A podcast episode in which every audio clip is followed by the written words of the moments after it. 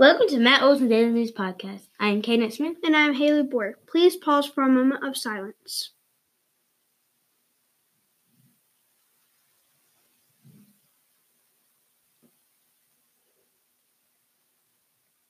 Please stand and say the pledge. I pledge allegiance to the flag of the United States of America and to the republic for which it stands, one nation, under God, indivisible, with liberty and justice for all. Please be seated. Students, don't forget to bring an excuse letter when you return from being absent. Also, don't forget to check out the Three Truths and One Lie Daily Trivia for Black History Month. Miss Boyd will pull two names every day for a prize.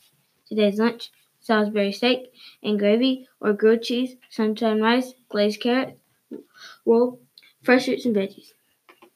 Today's weather is cloudy with a 30% chance of rain. The high will be 65 and the low will be 39.